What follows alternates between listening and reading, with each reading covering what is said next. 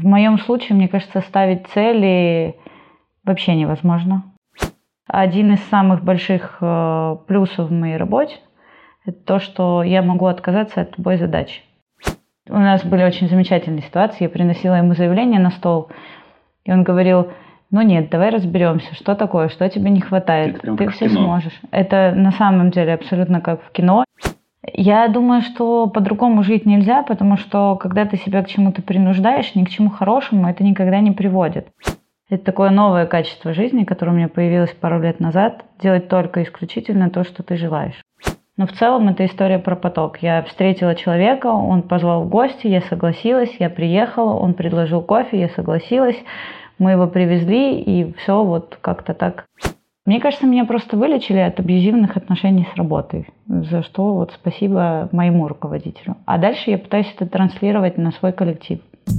Прием, прием. На связи поселок Кирилловская, Ленинградская область. Отсюда выходит подкаст «Легко и не очень этим летом». Меня зовут Антон Лужковский.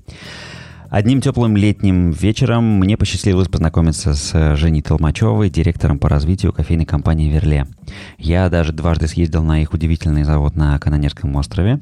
А в подкасте мы поговорили с ней про жизнь в потоке, мышечные спазмы как индикатор неправильного пути, абьюзивные отношения с работой, контролируемый хаос и собаку в офисе.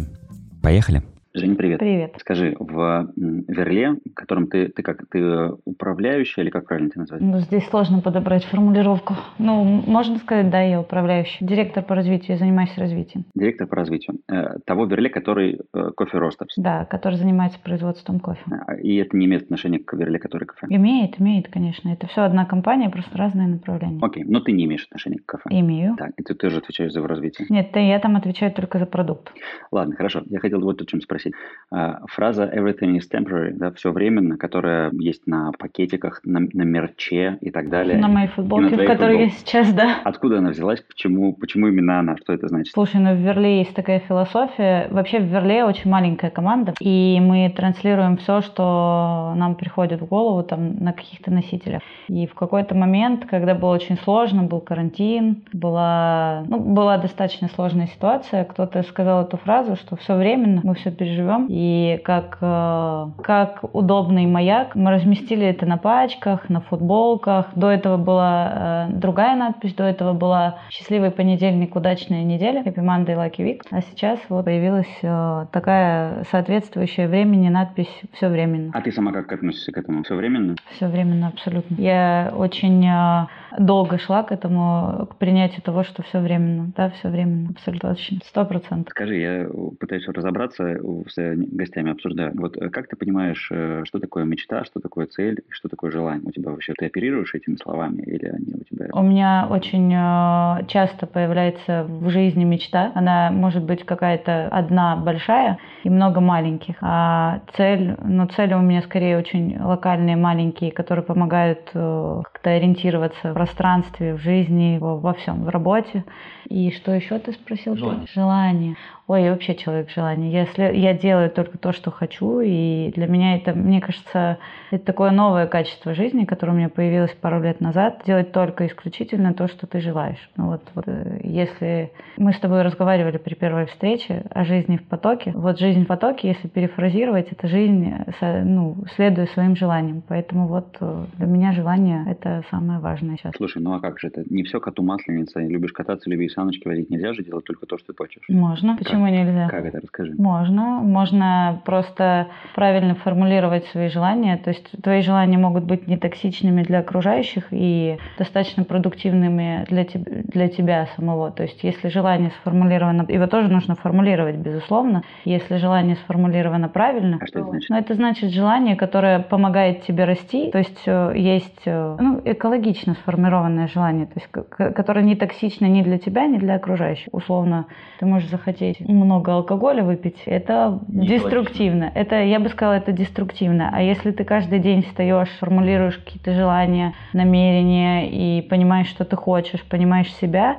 то в целом можно жить только э, по желанию. Давай, давай к примеру. Можешь поделиться чем-нибудь, вот или там из желаний, или из мечты, или там э, актуальный сейчас, или то, что было когда-то раньше? Да, конечно, могу. У меня есть, э, у меня было такое желание заниматься, вообще есть направление в Верле, направление зеленого зерна. И когда-то, это такое глобальное желание у меня было, было заниматься покупкой кофе в странах произрастания кофе. И вот это желание себе сформулировала и оставила где-то. И потом а, все сложилось так, что вообще это, это сложно. Теоретически это было, наверное, даже невозможно. В России этих прецедентов очень мало, но я очень сильно захотела. То есть это было такое сильное-сильное желание.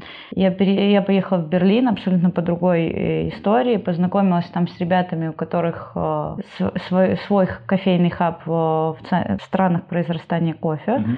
И через полгода я уже привезла сюда первый кофе. То есть это вот желание, которое оно абсолютно никак не аргументировано было, нереализуемо, мне кажется. Ну, то есть это такое, просто желание. А ты, ты что-то делала для него или это вот само по само происходило? А вот эта история про поток. Ну, конечно же, я делала, потому что ты совершаешь ты принимаешь какие-то решения в потоке. То есть ты идешь или не идешь. Но в целом это история про поток. Я встретила человека, он позвал в гости, я согласилась, я приехала, он предложил кофе, я согласилась мы его привезли, и все вот как-то так э, одной историей сформировалось. Ты говоришь, принимаешь решения в этом потоке, а ты на, на что ориентируешься, когда эти решения принимаешь? Ну, это зависит от того, рабочие это желания, ну, рабочие решения или жизненные. Если это жизненные решения, я ориентируюсь на то, что я чувствую, больше ни на что, наверное. А если это желания, связанные с работой, я ориентируюсь на то, как это повлияет на компанию, на людей, на окружающих, mm-hmm. насколько это возможно встроить в нынешнюю личную жизнь компании. Вот так, наверное, я бы сказала. А чувства? Ты вот можно это как-то декомпозировать? Это как-то проявляется? Вот как ты понимаешь, как, как твое тело разговаривает с тобой? Ой, ну это очень просто. На самом деле, когда ты э, отслеживаешь свои внутренние эмоции, вот э, если я чего-то не хочу, у меня начинается такой внутренний мышечный спазм. Знаешь, спазм внутренних органов. Mm-hmm. То есть я такая, мне это нужно сделать, но я в целом не хочу. И прям все тело напрягается. Когда ты в потоке, ты на самом деле даже можешь не замечать замечать. То есть это все просто происходит и все. То есть ты, ты очень расслаблен. Вот. И, и что, вот этот спазм пришел? А, окей, значит, я этого делать не хочу, значит, я этого не буду, это не мое желание. Ну, слушай, это не сразу пришло, да, но в целом, когда я уже ощущаю, что у меня э, как бы внутреннее тело против и подает мне сигналы, я обязательно задумываюсь, что нет, наверное, я не буду это. Если это, опять же, если это какая-то личная жизнь, знакомство, вероятность того, что я продолжу это знакомство, ну, наверное, очень маленькая. Если это связано с работой, то я либо найду способ сделать это более комфортным для себя, либо просто откажусь это делать. Один из самых больших э, плюсов в моей работе то, что я могу отказаться от любой задачи. То есть нет такого, от чего я бы не отказалась. Прикольно. Не могла отказаться, uh-huh, uh-huh. формулировка. Да. А, слушай, э, а как это вообще получается? Потому что Верле э, очень успешная компания, которая растет, развивается, появляется там одно направление, другое. А ты мне рассказывал о том, что у вас сейчас будет еще там э, живое пространство рядом с производством. Да, завод с напитками будет еще. Завод с напитками. Да, да. Как это все материализует? Почему получается вот именно у вас, а у других, может, не, не получается? И, и как вот эта материализация происходит? Да, появилась идея, и дальше она воплощается. Это это очень сложный вопрос, на самом деле. Вообще, как появился Верле? Верле появился очень сложно. Это было решение многих лет, и решение еще принятое до меня. А, владельцы Верле это достаточно такие ортодоксальные ребята. И... Но идея была дав... давно, но само решение было принято, наверное, за пару часов. И это, опять же, про историю в потоке. Появился... Появилась ситуация какая-то, она повлияла на принятие решений. Я не могу сказать, какая, но в целом э, решение было принято за пару часов. И дальше все развивалось следующим образом. В Верле очень сильный коллектив, очень большое количество людей с очень большим количеством знаний, желаний, и, там, не знаю, идей, формулировок, подходов. И единственное, что мы делаем, мы делаем как руководство, в том числе Кирилл, это он поддерживает практически любую идею. То есть mm-hmm. ты можешь прийти к нему, к нему с идеей там, делать пространство, он скажет, о, давай. Ты можешь прийти к нему с идеей сделать дрип, он скажет, о, давай. То есть мне кажется, здесь очень важный фактор – это люди, основополагающие. И дальше уже соглашаться. Про жизнь в потоке. Но ну, мы с тобой об этом разговаривали, про то, что... Мы с тобой разговаривали, слушайте, я не в курсе. Да, хорошо. Но компания Верле абсолютно про поток, который немного корректирует и направляет.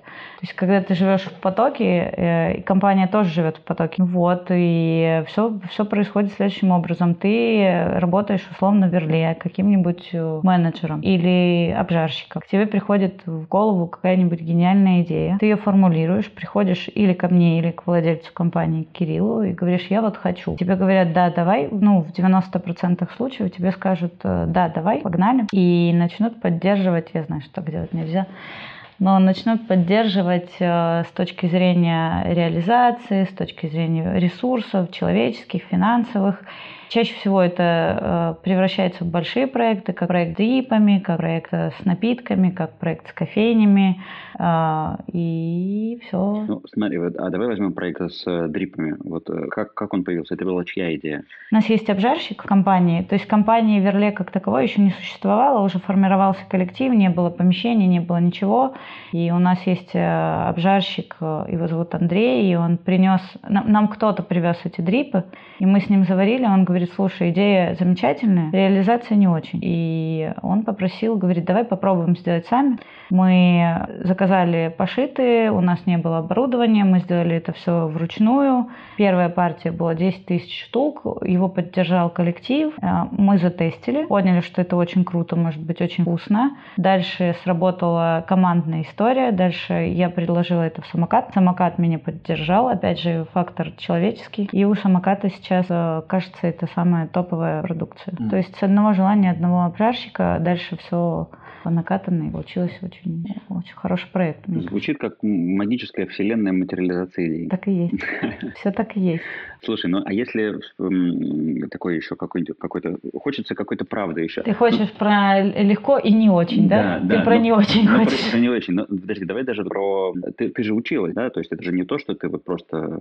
А, училась. Э, я инженер по образованию. Ты инженер по образованию. Я не управляющий. А управлению ты же училась? Ты же не, по, не, не по, совсем по наитию или совсем по наитию? Ну, давай так. Я в какой-то момент э, начала руководить людьми, и это было достаточно рано. Мне было 21 год. Э, я работала в ритейле. У меня были какие-то подчиненные. Я совершала миллион ошибок. Это про не очень. Я повышала тон, я штрафовала. У меня были какие-то эмоциональные выбросы, что можно... Ну, все, что ты проживаешь в 21 год, вот эти эмоциональные кризисы, все у меня было.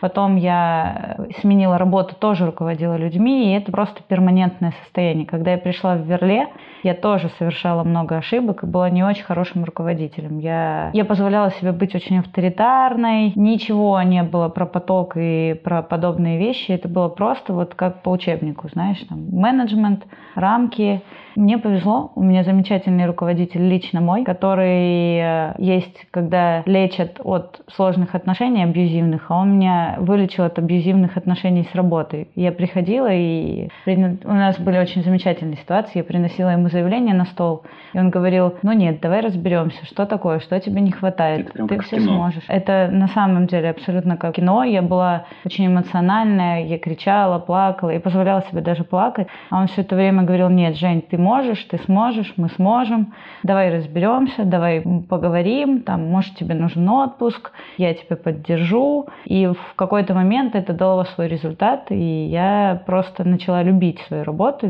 Ты, когда ты отдаешься вот потоку, ты понимаешь, что тебе здесь хорошо, ты хочешь сюда приходить. Эти люди, которые на работе, это твои любимые люди, это ты не делишь личную жизнь и работу. Это супер близкие для тебя люди, разные. Ты их принимаешь такими, какие вот они есть. Просто стараешься по... Ну, знаешь, я стараюсь подсветить их сильные какие-то качества. Вот. Мне кажется, меня просто вылечили от абьюзивных отношений с работой, за что вот спасибо моему руководителю. А дальше я пытаюсь это транслировать на свой коллектив. Эм, слушай, а ну, значит ли это, что у тебя не происходит там эмоционального выгорания, усталости от работы и так далее? Нет, конечно, происходит. У меня бывает очень часто, э, когда я устаю, когда я не чувствую в себе ресурса, у меня нет сил, я говорю, что все, я набираю очень много проектов, у меня есть большая проблема, э, тайм-менеджмент не мое. Mm. Я могу набрать какое-то огромное количество проектов, не отдыхать, сама себя приводить к эмоциональной усталости. И тогда я просто беру себе тайм-аут. Опять же, я могу себе в компании взять тайм-аут, э, поработать, как сейчас, из э, дома, место, где мне там хорошо, и возвращаюсь э, достаточно отдохнувшей. Но нужно сказать, что я очень долго училась отслеживать это состояние, чтобы не винить, ну, ну не, не уходить в обвинение всего компании. В момент, когда тебе плохо, единственное, что тебе хочется, это сказать, вы все виноваты, я устал, я на вас работаю. И, и здесь есть очень крутая фраза фраза Кирилла, когда я к нему когда-то пришла, я говорю, Кирилл, я вот не могу больше, сижу до пяти утра, так на меня глаза поднял и говорит, а кто же тебя просит? Делай столько, сколько ты можешь. Столько, ну, сколько, на что у тебя хватает ресурсов. Да. Вот, и я начала принимать это как э, правило. И если я стала намного меньше уставать, намного меньше выгорать, и если у меня появляется, вот я замечаю за собой состояние, которое похоже где-то ведет к выгоранию, я могу уехать в деревню, это как такой маленький отдых. Я могу работать из дома, я могу приезжать на работу, не работать, просто общаться. И вот таким образом я, мне кажется, себя корректирую. Приехать на работу собакой? Да, я могу. Я приезжаю на работу с собакой, у нее там есть своя миска, а, место, ее очень любят. И она такой, как... Э, Талисман? Нет, она как местный психотерапевт. Mm. Ты знаешь, она находит человека, которому в этот момент плохо, mm и приходят к нему. Я разрешаю своему персоналу лежать на полу с собакой и делать вообще все, что им хочется. Погоди, а как же строгие пищевые требования к производству? Там, ну, есть же офис, а есть э, пищевое mm. производство, которое сертифицировано по ХАСП. Mm-hmm. Но для этого мы строили офис, mm-hmm. чтобы ребята могли делать все, что хотят. У нас доходит до того, что у нас в офисе стоит зонт пляжный, фойе, не знаю, видел ли ты или не видел. И, значит, под этим зонтиком лежат ребята на полу, и это окей, и владелец компании супер адекватно на это реагирует. Все равно работа сложная, ты говоришь о выгорании, работа сложная, у ребят работа физически очень сложная, морально очень сложная. И это как такой выплеск эмоций. Погоди, а в чем моральная сложность? Ну, жаришь зерна и окей. Ой, нет. Конечно, нет. Представляешь, что там коллектив 40 человек. Этот коллектив, он совсем не похож на обычные стандартные коллективы. Ты у нас был, и это ты очень много времени проводишь вместе с, с друг другом. Там запущено какое-то колоссальное количество проектов, процессов, и это все должно работать. И чтобы это работало и не появлялось дисбаланса какого-то, им нужно куда-то девать эмоции. Потому что, конечно, и бывают и конфликты, бывает и сложно, бывает и... Они даже ссорятся на самом деле. И чтобы они могли комфортнее себя чувствовать в месте, где работают, им разрешено там, не знаю, шутить, танцевать, плясать, лежать на полу, обнимать собаку, делать какие-то такие вещи, которые могут показаться не ну, очень. Звучит, знаешь, как э, там как офис Google, Яндекса и так далее, то есть вот такая свобода, разные пространства, и не то, что у тебя есть э, углу сиди работай, а... Э, ну... Но у меня нет рабочего места. И у многих в компании нет рабочего места. У владельца компании тоже нет рабочего места.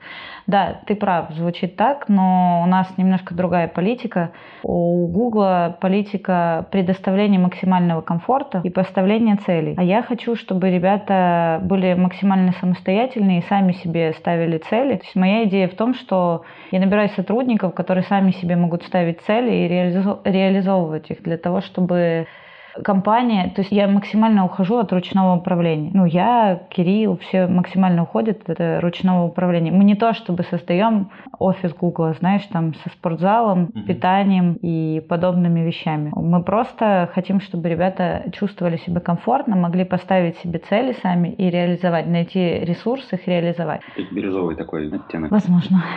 Скажи, а как понять, что человек, э, вот да, вот когда ты собеседуешь, принимаешь решение, да, вот этот человек, он сможет по сам себе поставить цели и сам это сделать, а этот нет, он только ведомый, он может э, работать по тем задачам, которые ему ставят? Никак, никак, ты просто работаешь с человеком, ну, первостепенно, какие-то первичные факторы ты можешь а, увидеть, это просто в общении, по, по, по разговору, по, по каким-то суждениям ты можешь эти отследить вещи.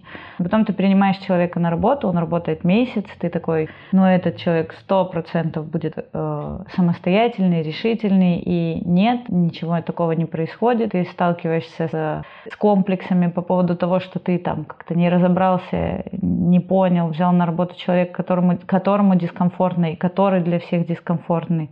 Ты его увольняешь, проживаешь это все, то есть это вот про не очень. Невозможно сразу угадать человека, потому что все люди очень сложные, все люди очень разные. Ты не можешь понять, как человек себя почувствует в том коллективе, в той ситуации, и поэтому только опыт. Ну, человеку нужно попробовать, и тебе нужно попробовать. Давай вернемся к твоему э, целеполаганию. То есть мы пока говорили о том, что оно у тебя такое потоке. Вот э, как происходит, вот что захотелось, мечта, желание.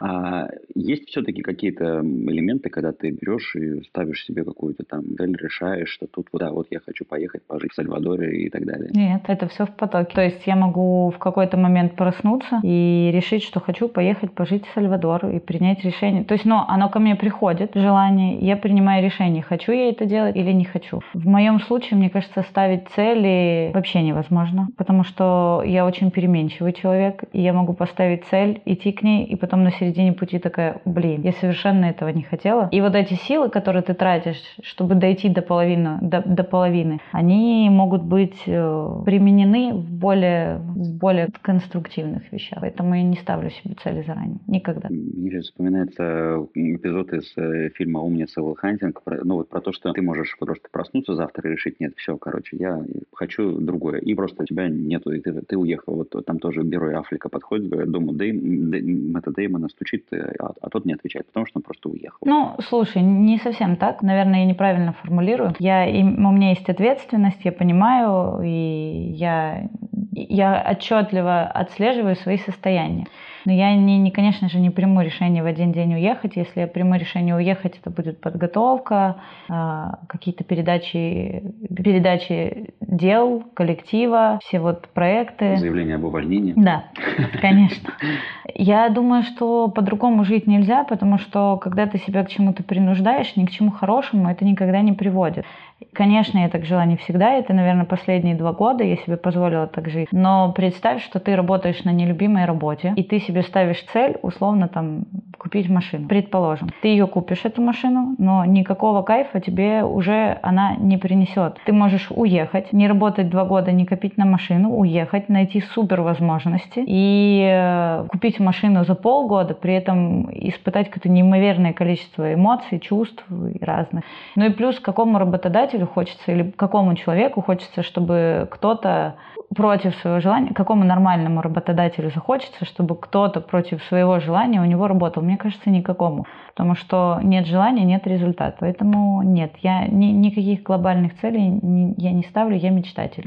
Ты знаешь, у меня есть э, очень классная характеристика, Литвяк ее как раз дал. У меня в жизни контролируемый хаос и в управлении. То есть я понимаю, что происходит, я направляю это, но в целом я даю всему случаться. Вот, если, вот так, мне кажется, будет правильно формулировать. Как это звучит в виде лайфхака, там, совета для человека, который ну, живет не в управляемом хаосе, а или в неуправляемом хаосе, или он думает, что это не хаос, а он вообще все структурировал. Э, что сделать? Мне кажется, нужно слушать себя. Ну, я понимаю, что это банально звучит, но, во-первых, нужно отпустить. Э, и я тебе говорила свой любимый совет, я не могу его сейчас произнести, но в целом... Ну, у, меня, у меня стоит пометка, что у меня в э, подкасте не матерятся, да. Но все, все поняли, что нужно сделать собой. Ну, нужно отпустить себя. Я формулирую обычно это по-другому. И дальше нужно послушать. Кому-то подходит более структу...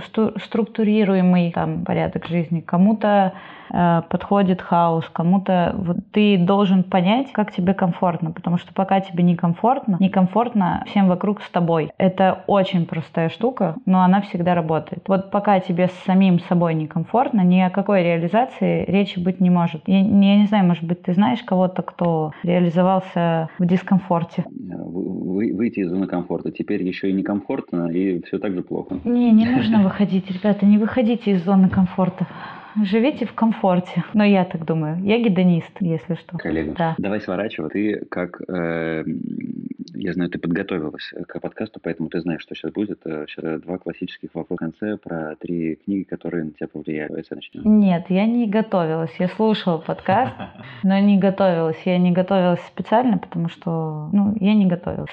А, три книги. Ну, в профессиональном плане это, наверное, книга «Вкус». Она, я ее вообще всем советую, она объясняет то, как мы чувствуем вкус. Любой. Это достаточно старая книга, Боб Холмс написал. Вот. А, в... У меня нет книг, давай так, у меня нет книг, которые повлияли, повлияли на меня на всю жизнь. У меня есть книги, которые вот потому я... что все временно. Да, потому что все временно. Мне нравится «Я стану твоим зеркалом». Это биография Энди Уорхол. Мне нравится а, я сейчас, я тебе говорила, читаю Петрановскую и пытаюсь разобраться в каких-то подкорневых историях. Ты читаешь ее не как родитель, а как ребенок? Я ее читаю, да, все, все верно, я ее читаю как ребенок, чтобы понять э, какие-то действия, которые я совершаю сейчас, стать более осознанной, понимать себя. И вот мне очень понравилось э, вот две книги Петрановской последние. Все, наверное. Три фильма или сериала? Ой, это вообще очень сложно. Но, наверное, тоже у меня нет таких фильмов, которые повлияли на меня вот так вот. Я такая их увидела и на всю жизнь. Из последних, которые я посмотрела, мне кажется, мне понравился Фильм называется «Воришки». Это из списка Канского фестиваля. Этого года? А я тебе сейчас скажу, не знаю. Я скажу режиссера, если хочешь. Давай. А, фильм называется... А, это «Козлоку», «Магазинные воришки» называется. Угу. Это, по-моему, 20 года. Это достаточно такой повлиявший на меня фильм. А, «Социальная дилемма», которая уже упоминалась у тебя, потому что иногда тебе просто необходимо со стороны увидеть, что происходит, чтобы... И я не воспринимаю ее как супер повлиявшую повлиявшую на мою жизнь, но в целом было достаточно интересно. Ну, еще мне очень нравится фильм «Нефть». «Нефть», по-моему, 2007 года. Я всем его советую с точки зрения семьи, отношений, построений. Там, конечно, это все косвенно, но мне очень нравится это. Слушай, кстати, а про социальную дилемму, раз э, мы затронули, как у тебя с цифровой гигиеной? Ты как-то управляешь или как есть, так есть? Я бы хотела управлять, но у меня пока что ничего не получается. У меня стоит э, режим не беспокоить, э, кажется, с 11 вечера. Нет, с 9. Я не отвечаю на рабочие вопросы после 11 вечера, но я визуал, и у меня очень много времени уходит э, на Инстаграм. Угу. Я обожаю людей, обожаю там смотреть на людей, и поэтому и весь мой коллектив, он в Инстаграме, и мне вот очень нравится вот это состояние, когда ты видишь. Ты как бы причастен немного. Я бы хотела прийти в ту точку, когда я трачу на телефон час в день, но пока нет, пока это 6-9 часов. Ну, плюс я работаю в телефоне, да. поэтому никакой цифровой гигиены. А медитация? Да, я практикую каждый день медитацию, по возможности йогу, какие-то вещи. Мне это просто необходимо. Я такой воздух, знаешь, очень эм, эмоциональное, очень много всего. И это, это меня в какой-то степени заземляет. Это просто нужно мне, чтобы выжить. Угу. Иначе меня разорвет от эмоций. Вот. Э, место выпускания эмоционального пара. Да, да, это просто, я просто понимаю, что это нужно делать. Ну, медитация, психология, я занимаюсь психологом, и вот мне, э, скажем так, комфорт в жизни у меня очень повысился именно после этого. Угу. Жень, спасибо тебе большое. Я знаю, что ты э, не всем, э, не на все приглашения в подкасты э, отвечаешь согласием. Я очень рад, что ты пришла ко мне. Э, и желаю тебе счастливого, радостного потока, который выведет тебя к даже невозможно представить себе еще сейчас отсюда, каким, какой красоты, вкуса и запаха новым берегом. Да, правда, получилось без не очень практически. Нормально, все, все хорошо. Зато, зато, зато у нас с тобой получился короткий выпуск. Я всегда мечтаю делать короткие выпуски, э, и редко это удается. А сейчас, мне кажется, у нас получилось так насыщенно и без размазывания. Ура! Вы дослушали до конца. По традиции отмечайте это событие лайками, звездочками рейтинга, шерами и прочими рассказами о подкасте своим друзьям и знакомым. Если вы раздумываете, что послушать дальше, предлагаю вам номер 15 с Ильей Литвиком, холистический подход Дугласа Адамса и регулярное отключение телефона, или, например, номер 7 с Сашей Лаковниковой «Терапия, цирк, секрет Казановы и домашка для рыбок». Меня зовут Антон Лужковский, это подкаст «Легко и не очень». На связи. Thank you.